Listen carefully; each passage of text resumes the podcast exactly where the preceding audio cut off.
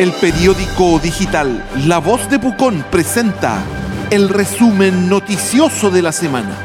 Este programa es auspiciado por Ángel Phone, un call center a un clic de distancia.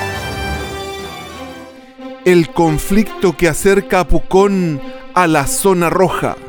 Por ahora, no se ve salida dialogada a la crisis entre las familias El Tit y Quiñenao. Un camino de unos 150 metros es el gatillante a un problema que tiene desde hace semanas en alerta a la comuna. Desde el LOF, Marta Cayulev reclaman que se cierran accesos y se violentan una serie de sitios considerados como sagrados para ellos. La parte contraria sostiene que todo lo realizan bajo el amparo legal. Por ahora, hay una causa que se ventila en la Corte de Apelaciones y un análisis de la Universidad Austral que respalda la presencia de artefactos de greda antiguos y recomienda el resguardo de la zona. Terrazas en la calle. Comerciante recurre de protección y la Corte da orden de no innovar. El representante del restaurante Cráter ingresó la acción judicial que el Tribunal de Alzada declaró admisible y acogió.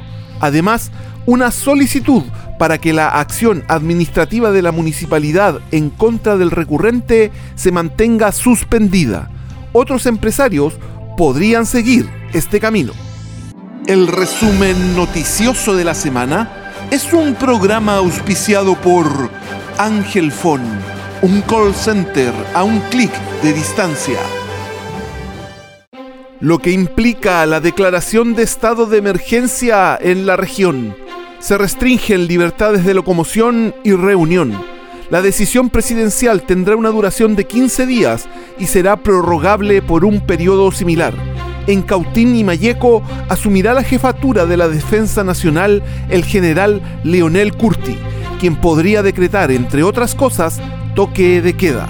Cerca de 10 restaurantes irían a la corte para mantener las terrazas. Comerciantes tratarán de reunirse con el alcalde Carlos Barra para obtener una prórroga desde la municipalidad. De no lograr su objetivo seguirán, tal como el cráter, el camino de los tribunales. Asociación gremial toma distancia de la polémica. Inauguración del gimnasio.